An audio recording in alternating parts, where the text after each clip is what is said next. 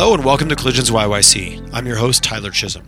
Today on the show, I have Miss Lisa Amy. At the time of recording, Lisa was the general manager of Longview Systems, one of the top five IT firms in Canada, a 20 year success story, and born and bred Calgary company. Since the recording, Lisa had the opportunity to change to a new position. She's currently in WestJet, another amazing Calgary success story. She's the senior manager of end user experience. On this episode, Lisa and I talk about the pace of change in the world of technology and in every aspect of the world we live in. She shares a little bit her perspective of why she believes that Calgary actually is a little bit behind and why, although maybe sounds negative at first blush, is actually an opportunity to move forward at a greater pace. Join me in welcoming Lisa Amy. How long have you been in Calgary? Uh, almost 12 years. Oh, fantastic. So you've got a pretty solid, you've seen the ups and downs and the, and the Yeah. goods and the bads. For sure. What brought you out here originally? My husband. Ah, yes, Yeah. yes. I He met my wife. I met here. my wife here as well, and I never left. Funny how that works. yeah, so my husband and I, we knew each other obviously from Winnipeg, and I was in the States at the time. Okay. And uh, he was living here for about five years, and he just kind of said when I was moving back from the States with my other company back to Winnipeg, we spent about six months there, and he's like, I think we should go to Calgary. So that's what brought me And, here. and 12 years ago. So Calgary, things were going well. Like Yep. you moved to a pretty positive. And had you worked in, because obviously in your current role at Longview, did you come from that background? I came from a background of project management, the business side, business analytics. I was a trained facilitator, which is what took me to the States. Okay. Uh, so for about three years, I was doing process reengineering, so transformation projects um, for like six weeks event type things, uh, and it was in the Air Logistics Center for Tinker Air Force Base.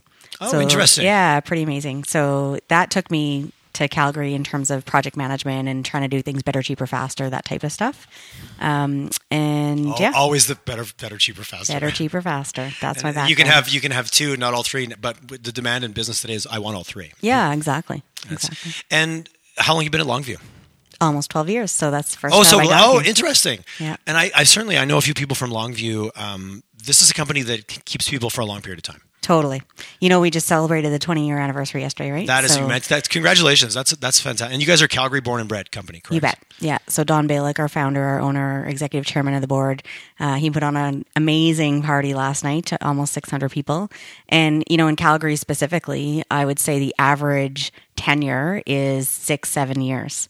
That's awesome. So when you're when you're 12 new when you're new, I'm new here. I've only been here five or six years. Yeah, exactly. That's fun because I know Kevin, uh, who was the co-conspirator behind this podcast. He's been there almost right since the beginning. That's Wasn't he employee eight or employee nine or something Yeah, like that? he was single digits, I'm pretty sure. That's awesome. And how many are you guys now?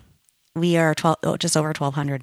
And how and how many cities? I know because you're Canada and the U.S. Correct? You bet. Yeah. So six cities. Uh, so we're in BC, Vancouver. Uh, we've got a satellite office in Victoria. We've got Edmonton, Calgary, Houston, Denver, and Toronto.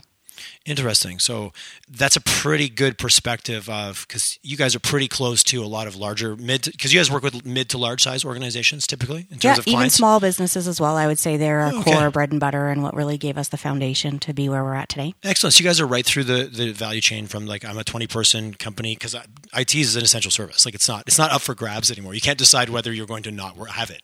Yeah. And you need professionals. And then you guys work right up to what would be your largest size client? Uh, 15,000 employees probably Okay. uh, worldwide. Interesting. So you have a really good perspective of also how your clients are doing in the economy versus. So what's it? What's the optics right now when you look at Calgary versus some of the other markets you're in? Like, what are you seeing? Is it is it doom and gloom, or everywhere else is great and we're not? What do you see? So, I mean, from my opinion, and I've had a few different roles at Longview, which has taken me to our other branches as well. So, I was a North American role previous to this one. And I think um, Calgary is slow. Uh, at the end of the day, we're we're behind, and it, I wouldn't say doom and gloom, but we really just aren't on the journey of transformation, the journey to get to the other things that we need to get to. Whether it's automation, it's digital transformation, it's you know all those buzzwords everybody talks about. Yes. But at the end of the day, it's, you know, we've ha- had economic downturns, we've had economic impacts that have impacted different decisions, have closed the purse strings, um, and we can't do that anymore. So I think that's what's happening. And to be honest, when I look at North America in general, I think we're all quite slow compared to you know Europe and some of the different uh, countries around the world that are actually progressive when it comes to these types of things. That's interesting. Any any insights or any thoughts on what's what's behind? Because there's always like what's behind the thing. Sometimes we look at a symptom and think it's the cause, but it's often something else. Do you have any? Again, this is just your personal perspective. You, it's your microphone. So, any thoughts on what drives that that difference just between North America and the rest of the world? I think there's a lot of different entrepreneurs across the world, a lot of different passions, a lot of different upbringings. You know, you look at some of the European countries that, you know, from school days are taking a different approach to how they actually educate people, you know, even from a parental perspective, some of the countries in Europe, like Finland and things like that, that, you know, people are staying home until they're eight years old instead of going into kindergarten at the age of five or six.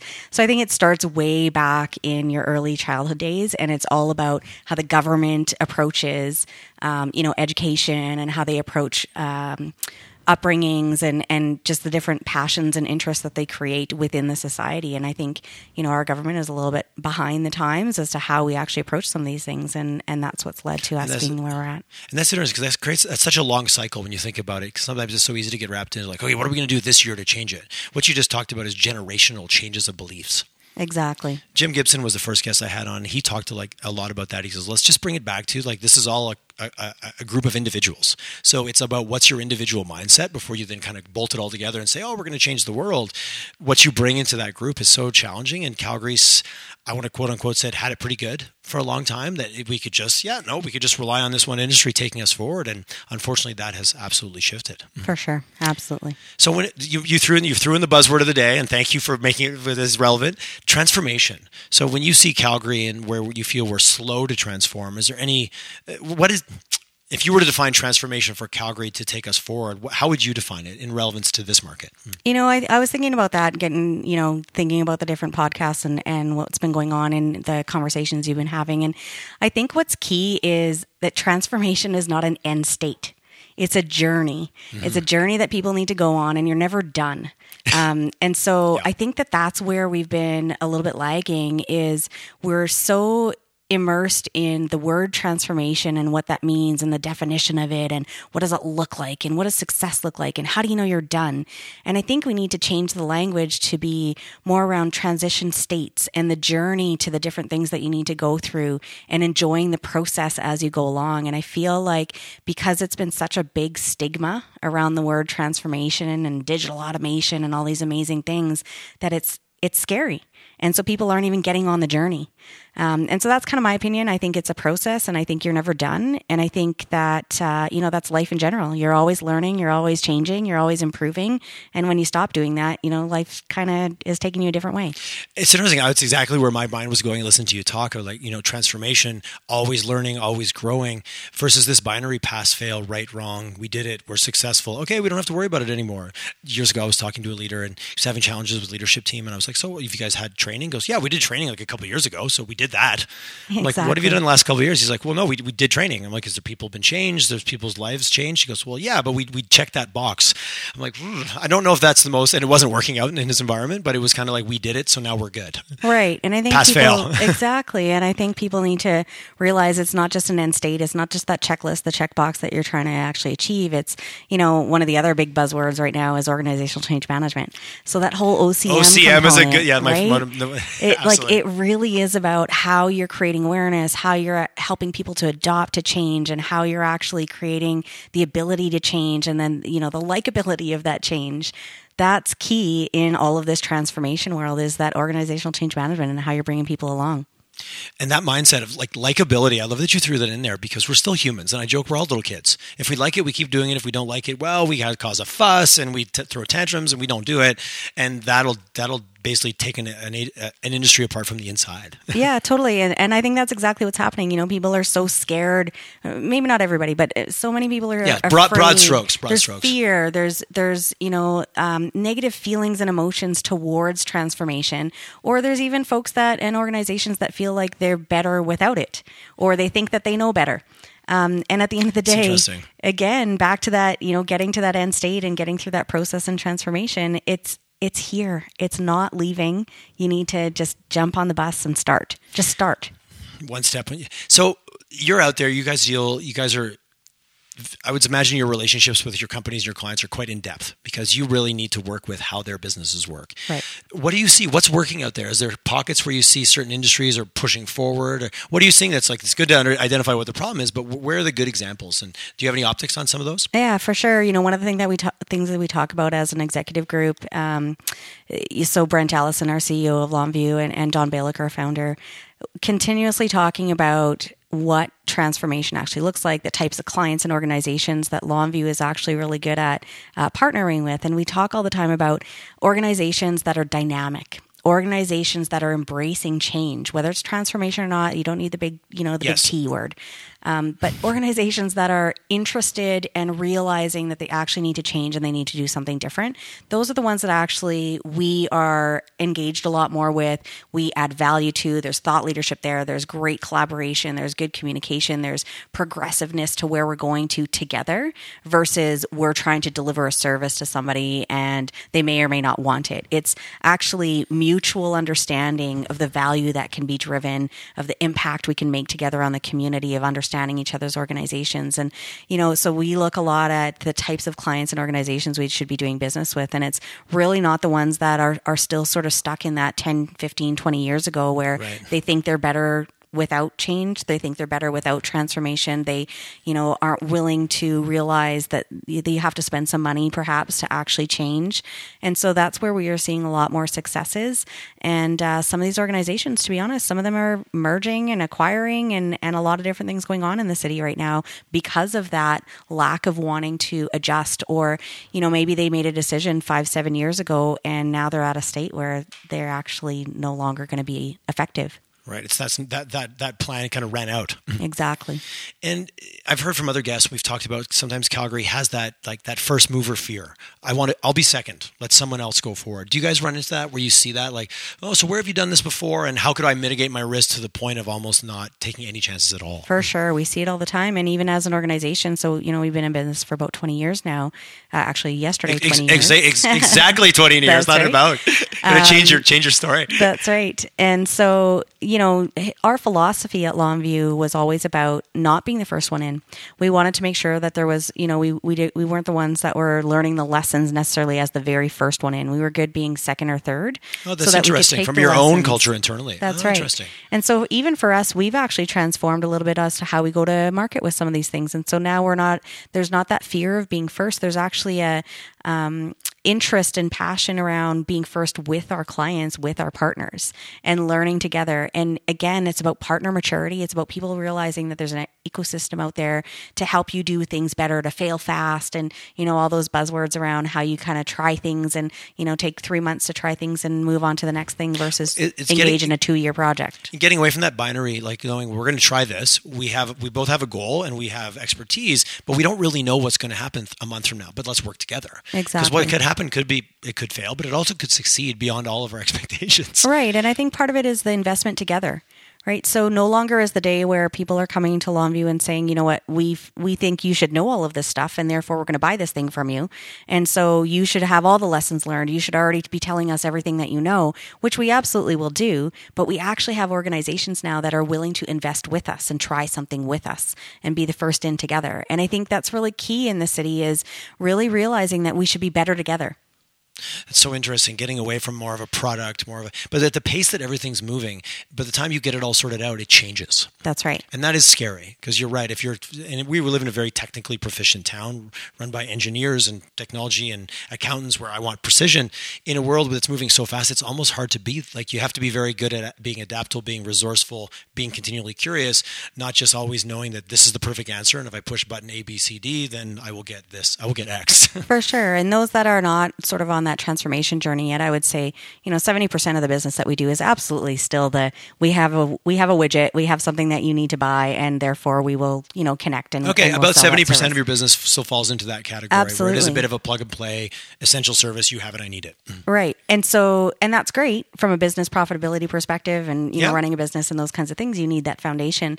But when you look at transformation and the things that you want to go to that are futuristic and thought leadership and, and, you know, innovation and digital and all these amazing things that Super everybody's cool, talking about. buzzy words that fall under transformation. you can't do that at at 80 90% of your business you need some key folks that are willing to invest with you and trying to go on that journey with you and so that's you know what i would say the 20% of our business right now That's interesting. And has that been a, a, gradual? Like, did that used to be five percent? Now it's ten. Now it's exactly. 15? Over over what period of time? Like, how's that curve been for you guys? Is that in the last two years, five years? Four. I would say four years. So Longview. Oh, so right in line with kind of the Calgary journey, if you will. You bet. Mm-hmm. Yeah. Oh, so as an IT consulting company, we also had to go through our own transformational journey, right? So if we didn't, we probably could have been acquired by now, and that's not at, at all the philosophy of what we're trying to do. So we had to go through our own transformation and realize the types of things that we wanted to be in business with, and what our clients wanted from us, and our partners, and our employees and so we've been on our four to five year journey ourselves.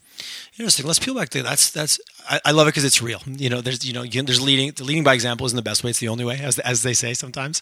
What did that look like internally? If you're willing to pull back the curtain a little bit, did you bring in outside thinking? Was that strictly from a CEO coming and going, "Hey guys," and he started pushing it? Did you reach out? Did you travel the world to see how other companies were doing it? Like, what was that journey like for you guys? I would say a little bit of all of it, but generally a lot of natural, organic conversations. So Don Balick, our founder, Kevin Crow, executive VP of strategy, just amazing thought leader um, coming to, you know, we have this thing called Cannonball Collective. And so that's our own version of a think tank and really bringing our employees and, and the base of the organization with thoughts and ideas on what our clients are looking for, what our partners are aspiring to do and, and who's desiring what from, from us as an organization. And so it was a lot of organic conversation, uh, a lot of smart people. Right. And you, you created this, obviously you needed, you have to be deliberately create the space to make that happen. Correct. Because you guys are a service company, so you're spending a lot of time client first, servicing the client. And I know from my own personal experience, sometimes it's easy to, to not drink your own Kool Aid. Absolutely. and it's always hard, right? You still have to keep the plane flying. So yes, as you're both. changing those engines, absolutely. You got it. One of my favorite now. There's a video floating around where they actually somebody did a commercial about that. Where I'll send if you haven't seen it, it's great nice. about changing the engines while the, the plane is flying. So looking at Calgary overall, and again, not to be negative, I appreciate the, the way forward. Is there anything that you that's that's not really working from a city perspective, provincially, that that you see like wow, like that's really getting us our way, or is it just is it does just come back to mindset? You know, I think it's mindset, but I think it's also having a structured approach to thinking about what you have to do differently. And part of it is just starting, as I said earlier. So you just got to start somewhere. You don't have to think of the whole project that's going to be a two year thing and, and, you know, the whole transformation you need to go through. You need to have a vision and a strategy of where you want to get to. Absolutely. But you really just need to start executing and just start with something. Okay. And that momentum creates success and success breeds more success and more ideas and more people and more passion around it. And so I think you just need to start. And I think, you know, um, there's different people that we've talked to obviously through, through through Longview, but even just in personal connections in our network. And, you know, one of the organizations I look at a lot is the Calgary Economic Development.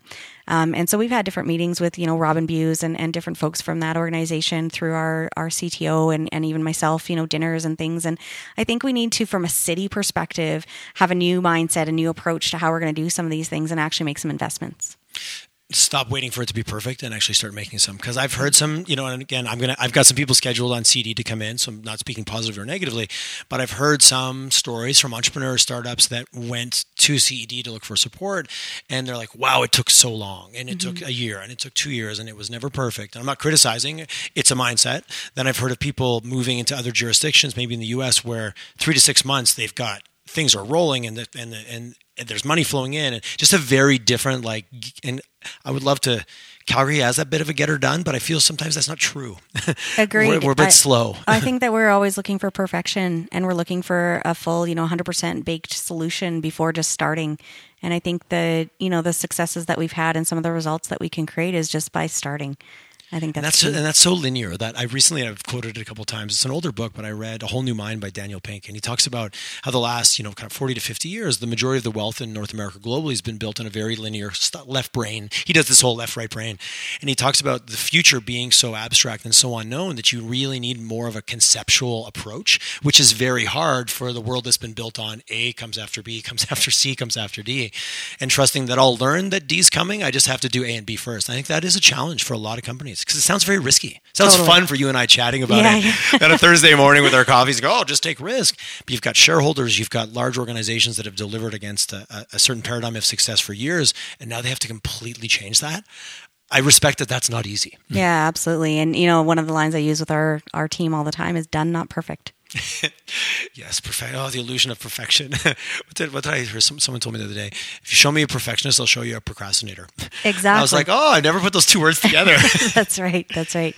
I mean, I even look back at my earlier days around wanting to do things perfectly as well, and you know, building this whole project plan and having all these tasks and strategies and all these things that you had to complete and who's doing what by when. And at the end of the day, you just got to start doing some things, and eventually the other things will come. And that's a new mindset. It absolutely is. And so that's a bit of a, your own individual transformation in, in your mind of how you approach things and being okay with failures and being okay with doing something wrong or doing something not perfect. Well, just, and again, it sounds cliche, but stop calling them failures and start calling them learning. Like right away, it changes. The words we use tell so much about. Oh my God, that was that project was a failure. Well, what did you learn? All these things. I'm like, well, I would argue that doesn't sound like a failure. For sure, sounds like a prototype. Exactly. I don't know if we all remember woodshop. You make that wooden that thing. The second one you make is always better than the first one. For sure, it's like, oh, I'm going to do that a little bit differently. So, what are some of the indicators that you guys, obviously, as a large organization, you guys are looking out into the future, and even to today? Is there some benchmarks or some things that you guys look at besides even your own, uh, obviously KPIs and what you track? What what are we looking for? How are we going to know that things are moving in the right direction or that change is happening? Like, what indicators are we going to see from your perspective? So I think there's a few different things, and you know, a lot of the, your different guests have talked about you know transformation and what that looks like when you're done, and and the journey that you when go you're on. done, yeah. exactly. And and you know, I I want to take a little bit of a different take, and so obviously being a female leader, mm. um, and so for me, part of it is actually having more women in leadership roles, women in IT, um, and so part of it is actually that sort of that inclusion, that diversity, and getting that um, more, more per- balanced perspectives at the table. You bet. Interesting. There's an episode coming up with Judy Fairburn. I don't know if you do you know Judy. I do. Judy's fantastic. So her episode's coming out in a few weeks, and we talk. She talks to me about some of the percentages around female wealth versus female ownership, and then leadership in businesses. She had some really cool perspectives. She blew me away. She's she's awesome. But that was her, and one of the big movements she's involved with with the 51 of getting more women involved from a capital, putting capital into play, and also leadership and making sure that women have support. But I also heard that Calgary has the highest proportion of women-led startups in Canada, which that, I was very proud. That was exciting to hear. And this is a number I, I've never heard that before. That's amazing. Why aren't we telling these stories a little bit better? yeah, you bet. And and part of it is that is the story sharing and the telling of stories. And you know, so I'm connected with a, an association, one of, one of many, um, called the Women's Executive Network. Okay. And some of the different things that they're doing in the city and across Canada, and it just amazing things. You know, some amazing female leaders that uh, have not been heard of before, or their stories aren't aren't known. And so I think that's part of it. And and really realizing that inclusion and diversity actually creates new results. It creates new ideas, new successes. And once we can embrace that a little bit more, I think that's part of the result that we're going to start seeing. And maybe this, I'm taking this down a little bit of a different road, but is there anything that's really getting in the way of that? Because we're in an all we're in an all hands on deck situation. To have someone not being able to add value because of gender seems just ridiculous to me on every level. What what do we need to just wipe off the table to clear that path a little bit more? Because clearly it's slow, it's not as quick. We need it now.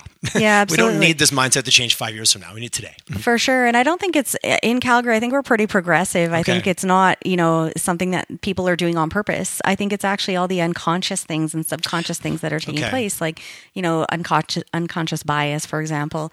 Um, I think it's just how people um, innately respond to things and they don't realize sometimes that, you know, what they're doing with their responses. You know, one of the things that we have at, at Longview that our VP of HR started doing is the term and phrase you guys right? So little things, and I say it all the time. I probably should start a jar because I'd make a lot of money.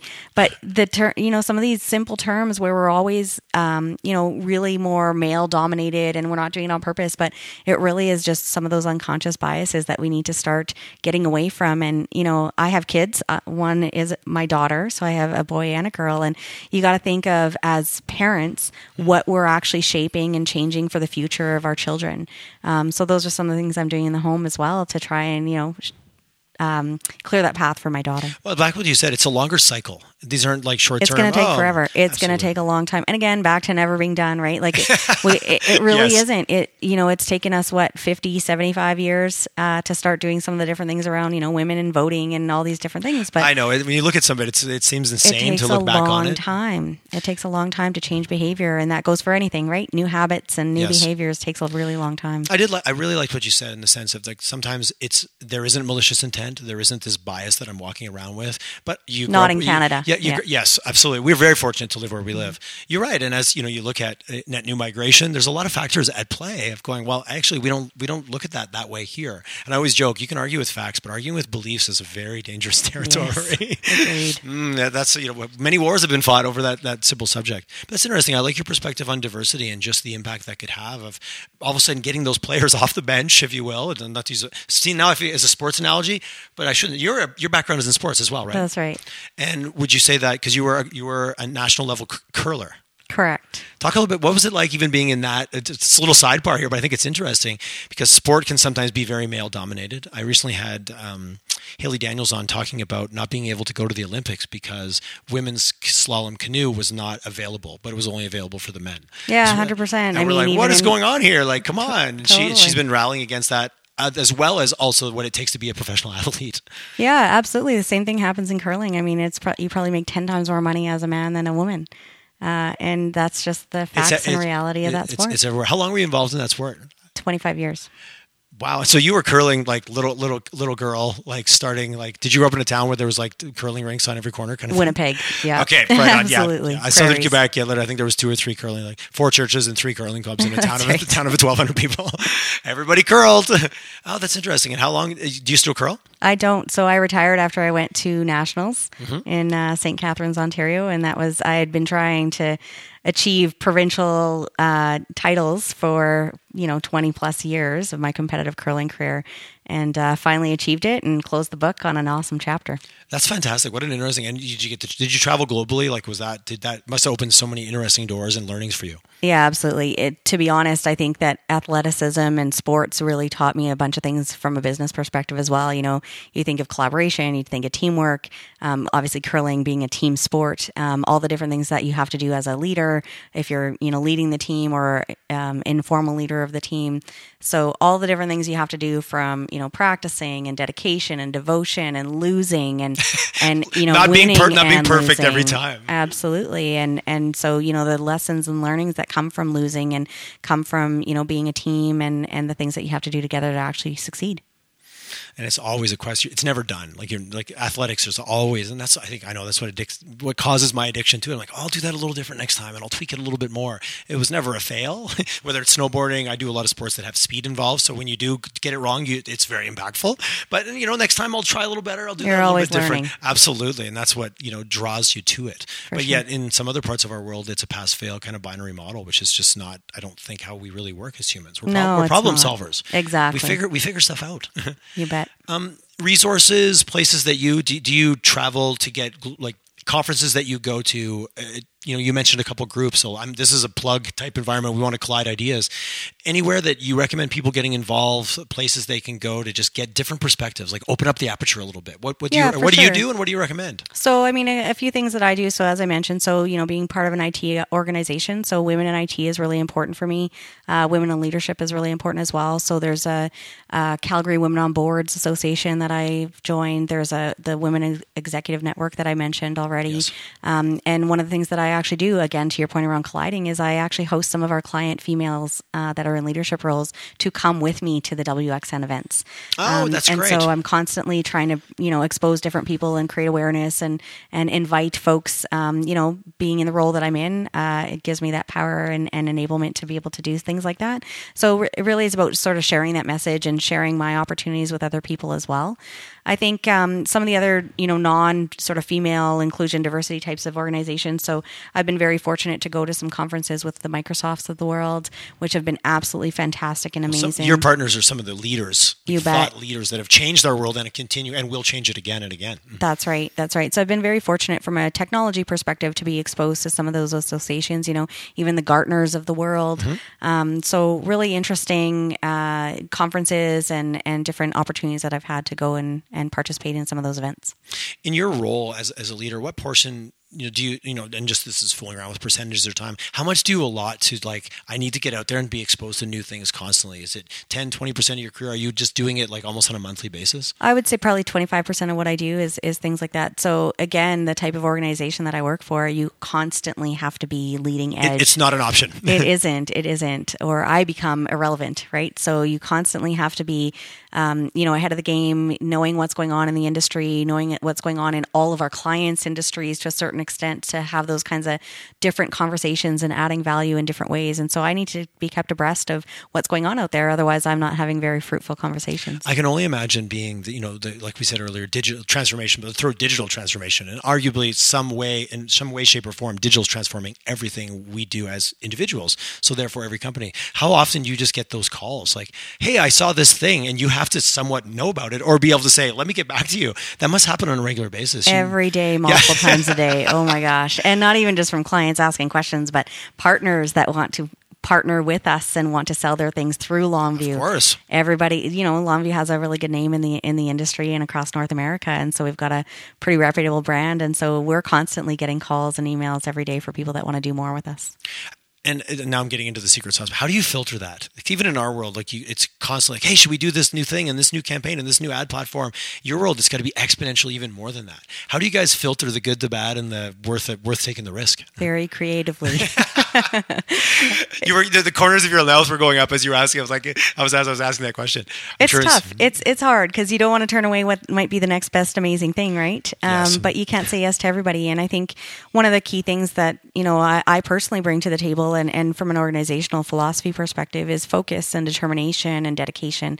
And so really being focused on the things that we're amazing at and the things that we want to transform into and saying no to the things that actually don't help us get there. And it's hard. Like you obviously have to be polite and respectful and, and co- you know, how you respond, but uh, you can't do everything and be everything to everyone. And I think once people realize that and organizations realize that, that helps them to be more successful. My business partner and I joke, you know, like well, it was a couple years ago, we're like, this year is going to be defined by what we say no to. That was such a, you know, as an entrepreneur, you want to say yes to everything. Right. Like, oh, because, and of course, if you're inherently curious, it's even more problematic because yep. you kind of want to learn a little bit about it, about it all. But you're right, saying that. But coming back to what you said, being very adaptable, but knowing that there's a clear end. Like, there's my vision. We want to get to this, knowing it's going to change. Sometimes that helps with the yeses and nos. Yeah, for sure. I mean, I look back at, you know, so I've been with Longview for 12 years, almost 12 years. And I look back to even seven, eight years ago, and we would say yes to almost everything and every partner. And, oh, interesting. And we really, we didn't want to say no. We didn't, we wanted to be part of everything that we could possibly get our hands on. And, and, uh, and we're a very likable company. and so we like to say yes to most people. And so everyone really, I've met there, you guys are all super nice. Absolutely. Yeah, That's you. been my experience 100%. It's Canadian, right? But, uh, we're, yeah, a, we're a nice, we're a friendly bunch. we sure. really are. But, uh, part of that is just the learnings of saying no doesn't actually mean no forever. It's just no for right now yeah, that's what I'm. Yeah, because you know what, new information might come along, and I'll be like, oh, you know, I think someone called me about that a couple of months ago. I'm going to go dig through and find them and give them a call. That's right. Because timing also is, you know, you're uh, nothing more powerful. Than that moment, you're like, oh, this idea is now relevant. I'm going to go. I'm going to go lean in on that. And exactly why you have to keep that door open always and be respectful with your no's, right? Absolutely. It's, yes. uh, it's not no forever. It's just no for right now, and let's keep that door open. Can I can I can I call you in six months? That's Absolutely, right. please do. Hundred percent. I'll be happy to hear from you. So, from your perspective of working, a little bit of a different question. I've I've chatted with a few of the guests about this? Because you work with so many different industries, is there any glaring examples or just ideas that you have of different industries that maybe silo themselves away from each other? Is there any places, you know, one example, um, Eric Allen from uh, Tundra said, you know, he goes, the ag space does some really interesting things with technology that I think the oil and gas sector could learn a lot from. They don't want to be first movers, but the ag space has been doing it for 10 years. So the risk has been mitigated, but they're not talking. Do you see any big examples of that where you'd like to bang a few different industries together and go, wow, look what they're doing over here? It's different, but it's kind of the same. Yeah, absolutely. I think from an artificial intelligence perspective and some of the augmented reality and things like that, you know, when I look at um, the security aspect of what people do in the field, um, and okay. how we can keep their jobs a little bit more safe and secure. And whether it's you know their personal safety versus you know data safety and security i think there's real opportunities to actually collide some of those ideas. Uh, we're doing a lot of different things with the microsofts of the world again around you know hololens and augmented reality virtual reality. And i think there's so many amazing learnings that you know almost every industry could really take on Uh, I, I, got a chance to use the Hololens. I was down in LA at a conference, cool. and they had it. And it was it was it's a whole nother world. You're like you got to really it open really your is. mind. But it's amazing how it goes from oh this is neat and a little bit foreign to like oh I'm immersed. I'm in it. Like it, it's it's literally like seconds, and your and your brain goes oh and just adapts into that. Yeah, for sure. It's what, pretty amazing. From a timeline, because you know VR, augment, AR. There's or how are we on that cycle? Because it kind of you hear the buzz and then it kind of settles, and then you see it popping up, and you see, oh, we're not quite there yet. Is there a curve around that that you're seeing coming, where all of a sudden there's going to be a bit more of a mass adoption, either cost or technology changes? Yeah, for sure. I think you know the same thing happened with business data analytics and all the data insights, and you know there was the big thing around business intelligence around data, and you know that was probably about six, seven years ago, and, and um, big know, data was literally the cover of every Harvard totally. Business Review, every absolutely. Yeah, and so you go through what's called the trough of disillusionment right? So first there's like the exciting, the excitedness around it and it's amazing and it sounds awesome. And then you go into like, oh, that was really awesome, but I'm not sure if this is actually going to work. And so you're in that trough and then you come out of that trough. Trough of disillusion. That's awesome. That's, a, I think it's a Gartner phrase, but uh, it yeah, feels like it would be, yes. There is a methodology there that absolutely happens and kind of tying back into that organizational change management, what people personally go through, right? So there's excitement um, with change, but then there's like the hardships of like, oh, change is actually hard, right? Well, there's reality. Uh, there's reality exactly. So it's, I think it's, unco- it's uncomfortable. That's right. I'm and resisting changing my phone because I don't see that I have enough bandwidth for the downtime it's going to take me to do everything. So I was like, "Are you going to change your phone?" I'm like, uh, I know it'll be better, but do I do I have those three hours? Like it's so funny my mindset. Totally. But just take that up to it at scale to a whole organization. It's just a, a version of that. And I was the same way. I mean, uh, so I look at my phone as an example, and my husband was the the one that kind of was like, "You need to upgrade. Like this is crazy. This phone's oh, so seven, seven years old." Oh, so we're, you're getting the same speech I'm getting yeah. at home. and but my problem in the past was always, well, it works. Why should I change anything that works? And I think if you tie that back to what we've been talking about today, that's what has caught people uh-huh. in this sort of disillusionment of not needing to change. It why change something that's not broken? And by the time you realize it's letting you down, it's pseudo it's pseudo too late of like, oh shit, I guess I should have changed that exactly. phone when I had that downtime. Right. That's so that's such an interesting. What a great. You're right because it all comes back to to us because sure. we're still individuals and companies are still we look at companies as these uh, these like nebulous things it's a bunch of people totally it's a collection I, of individuals with beliefs i think transformation probably should have a bunch of training around psychology really, it, it's a mental thing. It's the mental blocks. It's the constraints that you impose on yourself, or that you maybe make up that aren't there, or you know you have past history of something that's happened to you, and so you don't want to go through that again. And, and there's so much psychological impact on transformation. I think. Well, that fixed versus flexible mindset, and and what it, and what you can accomplish. Uh, I had Ray DePaul was on from Mount Royal, and he kind of blew me away with this. He said, you know, I sit down with a 20 year old, I tell them they're going to physically not only change jobs because we don't even talk about that anymore. They're going to change their careers five to seven times. Yeah, totally. uh, he goes, so resourcefulness, adaptability, curiosity, the technical skills, you're going to be able to learn those. What are you bringing yeah, in for terms sure. of beliefs? That blew me away. I never heard that number like that. One or two, I've changed careers a few times and everything, like I look back and go, oh, I see how that is valued here. But on the way forward, you don't always see it. yeah, for sure. And, and it doesn't necessarily mean different organizations, different companies. So for me, you know, almost yes. 12 years of where I've been and I've had, I think, seven or eight different roles within those 12 years. Something that was really interesting. interesting. Arguably, some of those could would have been looked at as like, well, that's a career on this track, and you this bet. is a career on another track. Absolutely. Um, good very, for you. That's a good. That's a great example inside an organization that clearly also allowed for that to take place, which I yeah, think is very bet. important very for individual lucky. growth. Great opportunity. One of the things that I thought was really interesting about two years ago, I heard was, you know, you've got IQ, right? So everybody was all IQ for years yes. and years, and then you moved into EQ, emotional intelligence, and and that was the big thing, and and now is this AQ right? So adaptability quotient. And so oh, my I've, not, kids, I've not heard that. I like that. Yeah, there you go. So my kids real. are 10 and 7 and so I'm trying to develop and you know parent in a, and guide in a way that this adaptability quotient is all about the fact that you're never done learning you always need to be open to change you need to be training and learning and development and all these different things because you have to be able to adapt and i think that um, I'm actually pretty excited that so I'm 42 and I'm glad that I'm not going to be in the world my kids are growing up in because we think change is happening and it's fast. Imagine in 20, 30, 40 years from now. It's only speeding up. absolutely. It's unreal the, the pace that it's going at. And so that ability to adapt quickly is really going to be key for the next generations. You know, back to what you said about the cycles, I love how you touched on education. If you back up 20, 30, 40, I'm, I'm being exaggerated. We train people to sit at a chair and do the same job for 40 years. Like that, our, our system was designed to produce that output. And all of a sudden, sorry, gigs up. That's no longer Totally. that's no longer serviceable. And even you think about how they actually educate fo- kids nowadays. You have to sit in a chair for hours, and so I remember reading Just proven uh, so many ways that that does bro. It's broken. Right, It's you're broken. you're you're forcing a human being to just kind of physically sit a certain way for a certain amount of time, and the physiology that goes around that, and the ability to be flexible and you know turn on a dime and be creative and and adapt and all these different Flex. things is not is not adding up to the physical way that we're actually teaching our kids. That's so interesting. You put it. Yeah, I want you to have a flexible mindset while sitting rigid in a chair for two hours, which is not which is not natural for the human body. But sitting is the new smoking. I've heard that one floating around. Oh, there you go. Well, I even think tie it back to curling and so being an athlete and, and competing. So, you know, if you're learning a new skill set, I remember one of my coaches long, long time ago said, fake it till you make it. And so it's all about creating Yes. the physical motions so that your mental can come up to it to speed, right? So you may or may not have that skill set perfected, but if you fake it until you actually make it and you train your mind to believe that you actually can do this, it eventually will catch up. And so the whole fake it till you make it when it comes to school and education and how we're teaching our children to act and react, uh, it's not really not adding up to how they need to act in the future. It is so interesting because you know we've both you and I. I'm assuming both been in boardrooms where we're put in situations where we're like, I'm not sure, but I'm going to say yes, and I'm damn well going to go figure it out when I leave exactly. this leave this room, which is very not what you learn in a testing traditional environment. right. Not to just slag on the school on the school system, but you're right. Everything needs to change to create a different future. That, and that's what and that's you know back to the gold T word transformation. It's not going to start like if someone comes out of a traditional environment, goes into an organization that's fast moving, adaptable, like they're going to have a meltdown. That's right. It's this is like whoa! I did not have the skills, prerequisite skills, besides some technical information to know how to like quote unquote deal with the change management piece. Yeah, absolutely. I mean, it even ties back to results, whether it's sports or school and academics, of how you take tests and the fact that you don't Yes. fail anymore.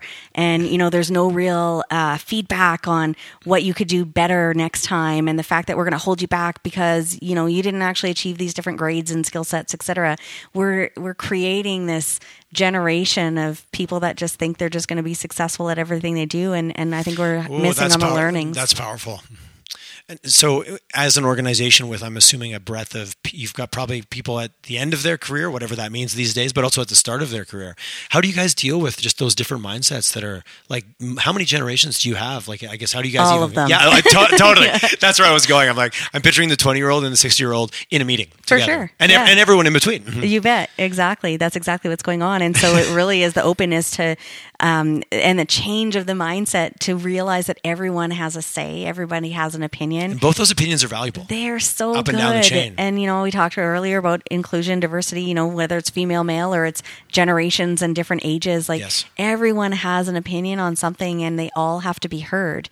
And I think that's what's key is, is people realizing that you may have had 40 years of experience and might believe that you know what the right answer is, but having an open mindset to what those other people will bring to the table because they don't have all of the misnomers or the statements of the past and biases. the biases. They have different. they- they have- exactly. they- we all have biases. You just have different ones than I do. you bet exactly. So you know, it's kind of like um, the mindset of you know a four or five year old, uh, how they talk very openly and naively and very innocently about some of the statements that they make. And so I think that's the same thing in business, right? You you really have to have that open mindset, and and some of the innocence has to be brought to that table to really achieve the best ideas. Oh, that's such a different mindset from the I'm older, I'm more wisdom, whatever. I'm guy, girl, doesn't matter. I, I know I know better. You you just quiet, quiet down yeah, there. just follow along. yeah, you, yeah. The intern's meant to be seen, not heard, kind of mindset. But the problems we're trying to solve are very complex problems. Yeah, you bet. That require multiple angles. But how do you bring all those together? That's a challenge. It is, yeah. You know, in the large, but whether it's large organization, uh, you get six people in a room or six hundred people moving forward. It's it's it's it's just the same thing scaled. Totally, and I mean that's why you know, as I mentioned earlier, Kevin has this um, this approach to how we create new ideas of what we want to go to market with, or new solutions we want to create, and realize new ways of doing things. And so that really is bringing everyone to the table. Whether you're an executive, you've been here for 15 years, or you're a net new employee that is passionate, has new ideas and different experiences from your personal life that you bring to the table. All of those things matter. Oh, and it such contributes to a very that, that, that creates a very different output in terms of a cultural experience Yeah, absolutely. Like, because you guys have great retention. Like, th- those are real numbers. There's a reason people feel valued. People feel like they're being heard. You bet. It's so human. You're part end of a the day. family. Mm-hmm. And you know what? You can express yourself in whatever way that you need to and have an idea and it's not shot down. It's considered. It may not be the one that we move forward with, but it's always considered and there's Right. always value in, in people sharing their ideas. So, for an organization that's listening to this right now, thinking like, "Well, that sounds pretty like new agey. I don't know about that. I'm, I'm putting on my old guy hat, which whatever that means." Any advice to try to break into a different way? Like, you know, sometimes it's not working, but my own beliefs don't let me change. Like as a, as a leader or as an executive team, any advice that you would throw out there for organizations like that that go, you know what, finally we need to, but we don't even know how to approach that. Yeah, you know, I think if you bring that type of person in or that type of new blood in, and you follow along and you watch and you observe, uh, I think that you can you can kind of follow along with it. And and my my personal belief is you bring that diversity in. You bring people that are different to you. You know, um, we're going through a bunch of different interview processes, and and uh, it's interesting because I think in the old world, you you would try and hire people that are similar to you. I, I absolutely, I, I would completely agree with you. And the whole point now is hire people that are different than you because they'll think differently, they'll get you to think differently, and you might create a better result out of it. And so I think, you know, being open to some of those creative ideas to to just think differently and be open to something that's that's a little bit different than what you've always thought.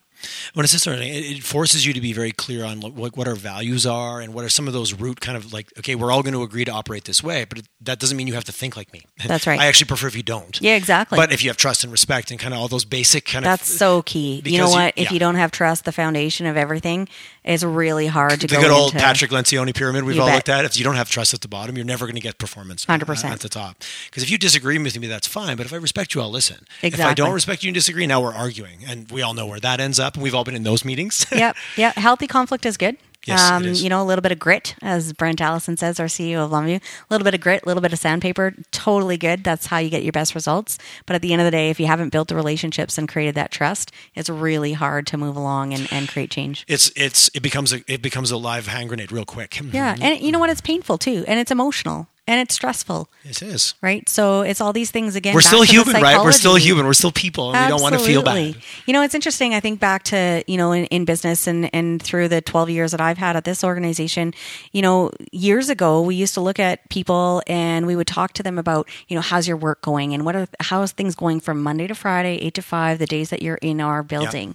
But now it's how's life going? What's going on within your life, within your space, within your family? What are the different things going on? Because that's what makes you bring your best to the organization as well. 100%. And so it's really interesting. I think I have a lot more, um, you know, I, I mentor different people across the organization. And so there's a lot more conversations about actual life and the person, the individual, Who you are as, as a human, as an individual. You bet, because you're right, there is no boundaries, impacts- and life is going on all the time. And you might have your best idea at ten o'clock at night. So why wouldn't you talk about your life at ten o'clock in the morning? You got it. Exactly. No, and it's it's interesting. I've learned that lesson years ago. When you invest in people as people, not as employees, you get such a better return. It's Like, huge. and you feel and it feels better. Like it just you go, oh yeah, that felt way better than like I'm just going to focus and have a performance plan in this little box. That's we're not like that. We don't live in the little box. You need to care.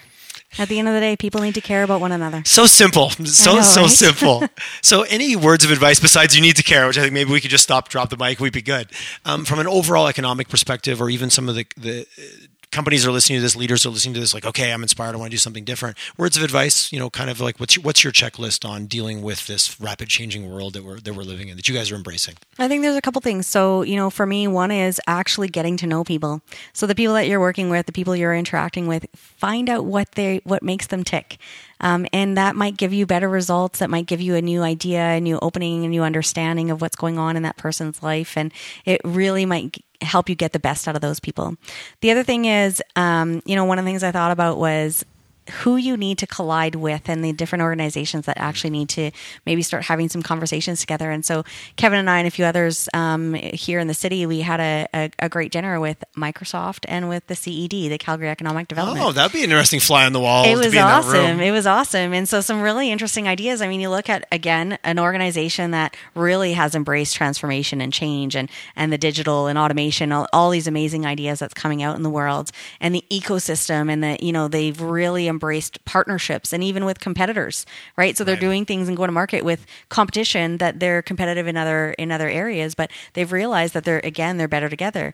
But when you look from a city perspective, what else can we be doing within our community, within our impact, within society? And so I, I really look at the CED for that. And so if you can kind of collide those two organizations together, and you know, I think I read something, and you know, part of the conversation may or may not have been about us having a tech center here in uh, Calgary. Okay. Yeah, I've heard I've heard some of those things floating around. Yeah, I think that, you know we need to start investing in those types of things, and it's not for now; it's for later, and it's for the future. And we need to be a little bit more progressive in how we're thinking about 15, 20 years from now, and what those next generations are going to look like. And so, I think each of us, as individuals, as organizations, we we get stuck in the the whirlwind of the day to day, and it's really hard to get into you know what we call Q2 activity, which is that futuristic, the strategy type of stuff. We're we're so busy in just solving problems and reacting in the tactics of the day to day that it's uh, it's hard to look at strategy and create vision and look at the future and and uh, I think you need to take some time and put some time physically in your calendar to do that. You need time to think. You need time for creativity, and it takes time to get your mind into that kind of mindset as well. So you really need to book some time in your calendar to actually think creatively of what you're going to do differently, how you're going to change things, how you're going to impact values and, and the core beliefs of the system that you have within your organization to create that culture of creativity and ideas and you know thinking differently about things. It's interesting. It's like putting fitness into your calendar. It's like making it important. Yeah, exactly. But you're right. Sitting at your desk for an hour with nothing on your desk and just thinking, that's a challenge for us in a world of like quick hit dopamine, check my phone. Did anyone happen on Facebook? It's so challenged. Like it's almost like the world of technology slightly conspires against that type of thinking. For sure. You know, delayed gratification, getting back to the psychology of it, you know, like if I wait and don't eat this marshmallow now, I get five marshmallows later. I don't care. I just want the marshmallow now and I want the five marshmallows. That's you know, some of those some of those psychology because it comes to us back to you're right. It's a human it's a human it's a human journey and a human experience. But that uh, the grit, the sa- making time for it, it's a challenge because it It's maybe doesn't it doesn't feel necessarily always productive in the moment, and we're so tied to that sometimes. You know, it's interesting. So, obviously, born and raised Winnipeg, but have been in Calgary for almost 12 years. And I look at the speed and the pace that we work at. And, you know, no slight to Winnipeg or anything. Obviously, there's all kinds of amazing, successful people Yes. in Winnipeg for sure. But when I look at the two cities and I kind of compare, you know, Winnipeg, steady state. Um, you know, there's no I've, ups, I've, there's no I've- downs. I've heard that it's just it's it's not amazing, but it's never Yeah, bad. It's consistent. It's successful. Um, but you come to Calgary, and I feel like everybody's working fast. They're like We're chasing it. We're chasing We're it. Always chasing. yeah. We're always pushing whatever uphill. Um, there's always things going on, and so I think that that's innate. And again, our children are growing up in this, right? And so they're so used to working hard and having that type of work ethic, and realizing that you know you gotta you gotta work really hard for everything that you're gonna get, and and you know you're always on an uphill battle. But at the end of the day, sometimes if you just slow down, smell the roses. Take the journey, enjoy the process. All those cliches, they're actually real. And I've had to teach myself that. I was always the checklist person. I was always the one trying to just Well, get you said project the result. planner, like let's map it out. I'm going to do Totally. my three year plan. It's going to work perfectly. No deadlines will be missed. Everyone Right. will do what they're supposed to do. That's not reality. And then you encounter other humans, and it changes That's right. everything. That's right. Yes, the best laid plans never survive encountering the, the, the client, the enemy, the opponent, reality, life, weather. I don't know. Pick something. Yeah, you got it, Pick exactly. something. Um, obviously, you're very involved in the community. Any way that someone could reach out to you if they were really inspired by the conversation, wanted to chat, wanted to either curious about Longview or about yourself, is there a way? Is there easy way, or are you open for people getting a hold of you? Yeah, absolutely. LinkedIn is the best way. Um, so lots of Good connections. You bet. Um, lots of connections through that, and so through LinkedIn for sure. I'd I'd love it. I'd encourage and welcome. Perfect. So I and I will push that. If anyone is curious or inspired by what they heard today, please reach out. It was wonderful chatting with you. Thank Thank you you. for your honesty and thanks for coming in. Thank you for having me. My pleasure.